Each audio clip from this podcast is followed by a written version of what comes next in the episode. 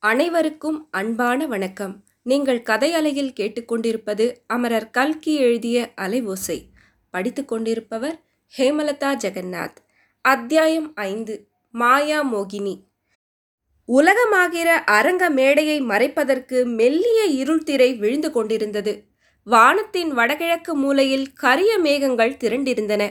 மேகத்திரளை ஒரு மூலையிலிருந்து இன்னொரு மூலை வரை கிழித்து கொண்டு மின்னல் கீற்றுகள் ஒரு கணம் ஜொலிப்பதும் மறுகணம் மறைவதுமாயிருந்தன. வாடைக்காற்று ஜில்லென்று வீசியது.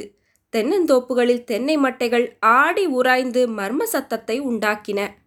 வயல் வரப்பில் மேய்ந்துவிட்டு வீட்டுக்கு திரும்பிக் கொண்டிருந்த பசு ஒன்று திடீரென்று கன்றை நினைத்து கொண்டு அம்மா! என்று கத்திற்று. பட்டிக்காட்டு சங்கீத வித்வான் ஒருவன் நாளைக்கு நாளைக்கு என்றே தினம் கழியுது ஞான சபையை எண்ணில் ஆனந்தம் பொழியுது என்று பாடிக்கொண்டு சென்றான்.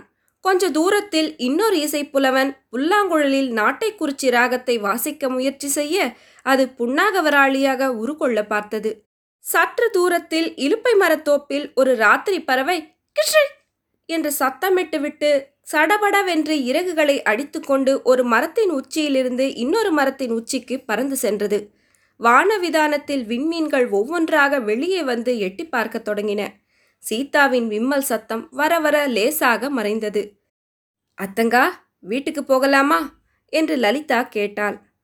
லலிதா எனக்கு வீடு எங்கே இருக்கிறது போவதற்கு? என்று சொன்னாள் சீதா. நான் உயிரோடு இருக்கும் வரை என்னுடைய வீடு உன்னுடைய வீடுதான் என்றாள் லலிதா. உன்னுடைய நல்ல மனதை நான் அறிவேன் லலிதா. அதனாலே தான் உன்னை தேடி வந்தேன். ஆயினும் பெண்ணாக பிறந்தவளுக்கு அது போதுமா? எவ்வளவுதான் பிராண சிநேகிதியாயிருந்தாலும் சொந்த வீட்டில் சுதந்திரமாயிருப்பது போல் இன்னொரு வீட்டில் இருக்க முடியுமா? ஏன் இருக்க முடியாது? பேஷா இருக்கலாம். என்னுடைய தேவப்பட்டணத்து வீட்டில் எனக்கு எவ்வளவு சுதந்திரம் உண்டோ அவ்வளவு உனக்கும் உண்டு. இன்னும் அதிகமாக கூட உண்டு என்றாள் லலிதா. உன்னுடைய அன்பு காரணமாக இப்படி சொல்கிறாய். நீ சொன்னால் போதுமா? உனக்கு எஜமானர் இருக்கிறார் அல்லவா? இருந்தால் என்ன? அவர் எஜமானர் என்றால் நான் எஜமானி. அவருக்கு வீட்டில் எவ்வளவு பாத்தியதை உண்டோ அவ்வளவு எனக்கும் உண்டு. என்னுடைய எஜமானரின் நல்ல குணம் உனக்கு தெரியாது சீதா. என்னை காட்டிலும் அவர் உன்னிடம் அதிக பிரியமா இருப்பார் அதிலும் நீ தாய்நாட்டின் சுதந்திரத்துக்காக பாடுபட்டாய் என்றும் சிறையிலே இருந்தாய் என்றும் அவருக்கு தெரிந்தது முதல் உன்னை ஸ்லாகித்து எத்தனையோ தடவை பேசியிருக்கிறார். நீ எங்கள் வீட்டில் எத்தனை நாள் இருந்தாலும் அவருக்கு சந்தோஷமாகவே இருக்கும் என்றாள் லலிதா. சீதா தன் தாய்நாட்டின் விடுதலைக்காக சிறை போகவில்லை என்றும் தன்னை இன்னொருத்தி என்று நினைத்து தவறாக சிறைக்கு அனுப்பிவிட்டார்கள் என்றும் சொல்லிவிட எண்ணினாள். லலிதா நீங்கள் எல்லாரும் நினைப்பது போல் அப்படி ஒன்றும் நான் தாய்நாட்டுக்கு சேவை செய்துவிடவில்லை என்று சீதா சொல்ல ஆரம்பித்தாள். எல்லாம் எனக்கு தெரியும். சூர்யா அப்போதே எல்லாவற்றையும் விவரமாக எழுதியிருந்தான். ஒன்றுமே செய்யாதவர்களெல்லாம் பிரமாதமாக தம்பட்டம் அடித்துக் கொள்கிறார்கள். நீ பிரமாதமான காரியத்தை செய்துவிட்டு ஒன்றுமில்லை என்று ஏன் சொல்லிக்கொள்ள வேண்டும்? அடக்கத்துக்கும் எல்லை வேண்டாமா? என்றாள் லலிதா. ஓஹோ இவர்களெல்லாம் இப்படி நினைப்பதற்கு காரணம் சூர்யாவா? தன்னை பெருமைப்படுத்துவதற்காக அவ்விதம் சூர்யா எழுதியிருக்கிறான். அதை இப்போது இல்லை என்று சொல்லி சூர்யாவை காட்டிக் கொடுப்பானேன். தன்னை பற்றி சிலர் பெருமையாக நினைத்து கொண்டால் நினைத்து கொண்டு போகட்டுமே. அப்படி நினைப்பதால் யாருக்கு என்ன நஷ்டம்? தான் சொல்ல எண்ணியதை சீதா மாற்றிக்கொண்டு மற்றவர்கள் செய்யாத காரியம் அப்படி என்ன நான் பிரமாதமாக செய்துவிட்டேன்? உன் நகத்துக்காரர் கூட தான் சிறையில் இரண்டரை வருஷத்துக்கு மேல் இருந்திருக்கிறார் என்றாள். ஆமாம் அவர் செய்ததை நினைத்தாலும் எனக்கு பெருமையாகத்தான் இருக்கிறது என்றாள் லலிதா. சற்று நேரம் இருவரும் மௌனமாக இருந்தார்கள். திடீரென்று லலிதா இதுதான் எனக்கு அர்த்தமாகவே இல்லை. உன்னுடைய இல்வாழ்க்கையில் சந்தோஷமில்லை என்று சொல்கிறாயே. கல்யாணமான புதிதில் நீ எழுதிய கடிதங்களையெல்லாம் பத்திரமாக வைத்திருக்கிறேன். அந்த கடிதங்களை நான் அடிக்கடி எடுத்து படிப்பதுண்டு. உன்னுடைய கடிதங்களை படிக்கும்போது சுவாரஸ்யமான நாவல்களை படிப்பது போல் அவ்வளவு சந்தோஷமாய் இருக்கும். நீ கோபித்து கொள்ளாமல் இருந்தால் ஒரு விஷயம் சொல்கிறேன். உன்னுடைய கடிதங்களை இவருக்கு கூட நான் படித்து பார்க்கும்படி கொடுப்பதுண்டு. ஐயையோ என்ன வெட்கக்கேடு. இப்படி நீ செய்வாய் என்று தெரிந்திருந்தால் எழுதியிருக்கவே மாட்டேன் என்றாள் சீதா. எதற்காக இவ்வளவு பதற்றப்படுகிறாய்? இப்போது என்ன மூழ்கி போய்விட்டது? உன்னுடைய கடிதங்களை படித்து இவர் எவ்வளவோ சந்தோஷப்பட்டிருக்கிறார். இன்னொன்று கூட சொல்கிறேன் கேள். உன்னுடைய கடிதங்களை அவர் படித்ததினால்தான் என்னிடம் அவருடைய அலட்சியம் நீங்கி அன்பாக நடந்து கொள்ளத் தொடங்கினார் என்று எனக்கு சில சமயம் தோன்றும். அந்த வரையில் என் கடிதங்கள் உனக்கும் பிரயோஜனமாய் இருந்தது பற்றி சந்தோஷந்தான்.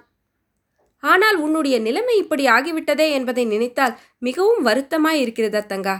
அவருக்கு ஏன் அப்படி புத்தி மாறியது? பெண்ணாய் பிறந்தவள் யாரோ ஒருத்தியை பற்றி சொன்னாயே. அந்த பாதகி யார்? அவள் பெயர் என்ன?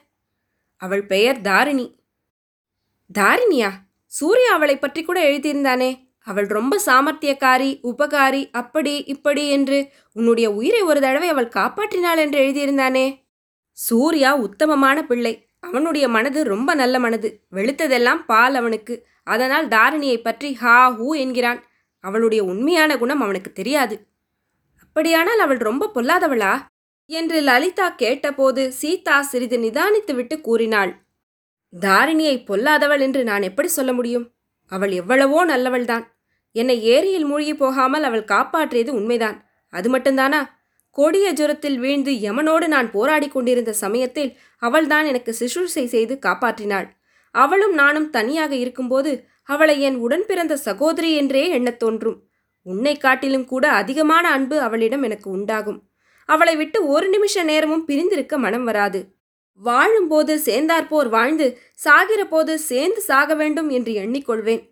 அந்த மாதிரி அவளிடமே சொல்லியும் இருக்கிறேன். ஆனால் என்னுடைய கணவரின் பக்கத்தில் அவள் நிற்பதை பார்த்துவிட்டால் என்னுடைய மனதெல்லாம் மாறிவிடும். அவளிடம் எனக்குள்ள அன்பு விஷமாகிவிடும். அவர் அவளுடைய முகத்தை பார்த்தால் போதும். எனக்கு உடம்பெல்லாம் பற்றி எரியும். அவரும் அவளும் பேசிக்கொள்வதை பார்த்தால் எனக்கு வெறி பிடித்துவிடும் ஒன்று அவளையாவது கொன்றுவிட வேண்டும் அல்லது நானாவது செத்துப் போய்விட வேண்டும் என்று தோன்றும். ஐயோ அத்தங்கா எவ்வளவு கொடுமையான வார்த்தைகளை பேசுகிறாய்? எனக்கு அம்மாதிரியெல்லாம் மனம் வேறுபடுவதே இல்லை. இவர் யாராவது ஒரு ஸ்திரீயுடன் பேசிக் கொண்டிருப்பதை பார்த்தால் எனக்கு அதில் எவ்விதமான வருத்தமோ கோபமோ உண்டாவதில்லை. உனக்கு மட்டும் ஏன் அப்படி பிசகான எண்ணம் தோன்ற வேண்டும்? நீ சொல்வதையெல்லாம் கேட்டால் பிசகு உன் பேரிலேதான் என்று எனக்கு தோன்றுகிறது. லலிதா நீ பாக்கியசாலி. என்னைப் போல் நீயும் நரக வேதனை அனுபவிக்க வேண்டும் என்று கனவிலும் நான் எண்ண மாட்டேன் அத்தகைய துர்கதிக்கு நீ ஆளாகாதபடி கடவுள் உன்னை காப்பாற்றட்டும். ஆனால் பிசகெல்லாம் என் பேரில்தான் என்று எண்ணிக்கொண்டு விடாதே. இந்த உலகத்தில் சில அதிசய பிறவியான ஸ்திரீகள் இருக்கிறார்கள். அவர்களிடம் ஏதோ ஒரு அபூர்வமான சக்தி இருக்கிறது. அப்படிப்பட்ட வசீகர சக்தியுடைய ஸ்திரீகள் தாங்களே கடவுளுக்கும் தர்மத்துக்கும் பயந்து ஒழுங்காக நடந்து கொண்டால்தான் உண்டு. இல்லாவிட்டால் எத்தனையோ குடும்பங்களை அவர்கள் கெடுத்து குட்டிச்சவராக்கிவிட முடியும். தாரிணியை பற்றி சூர்யா எழுதியிருந்ததாக சொன்னாயல்லவா?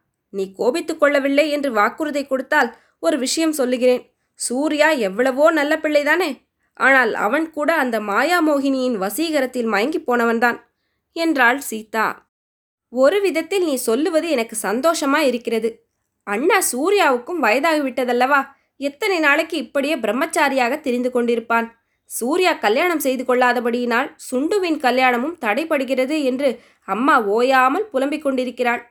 இனிமேல் சூர்யா நம்ம பக்கத்து பெண்களை கல்யாணம் செய்து கொள்ளுவான் என்று எனக்கு தோன்றவில்லை. சூர்யாவுக்கும் நீ சொல்லுகிற அந்த தாரிணிக்கும் காதல் என்பது உண்மையானால் அவர்கள் இருவரும் கல்யாணம் செய்து கொள்ளட்டுமே? என்று லலிதா கூறிய வார்த்தைகளில் ஆர்வம் ததும்பிக் கொண்டிருந்தது. லலிதா ராத்திரியெல்லாம் ராமாயணம் கேட்டுவிட்டு சீதைக்கு ராமர் என்ன வேணும் என்பது போல பேசுகிறாயே? காதல் என்பதெல்லாம் வெறும் ஏமாற்றம். இவ்விதம் சீதா சொல்லிக் கொண்டிருக்கும் போதே சற்று தூரத்தில் காலடி சத்தம் கேட்டது. வந்தவன் சூர்யாதான். இரண்டு பெண்மணிகள் சேர்ந்துவிட்டால் காதலையும் கல்யாணத்தையும் தவிர வேறு பேச்சு கிடையாது போல் இருக்கிறது அங்கே அப்பா உங்களை காணோமே என்று தவியாக தவித்துக் கொண்டிருக்கிறார். இரண்டு பேரையும் கையோடு கூப்பிட்டு கொண்டு வரச் சொன்னார். என்றான் சூர்யா. ஐந்தாம் அத்தியாயம் முடிவுற்றது. நன்றி.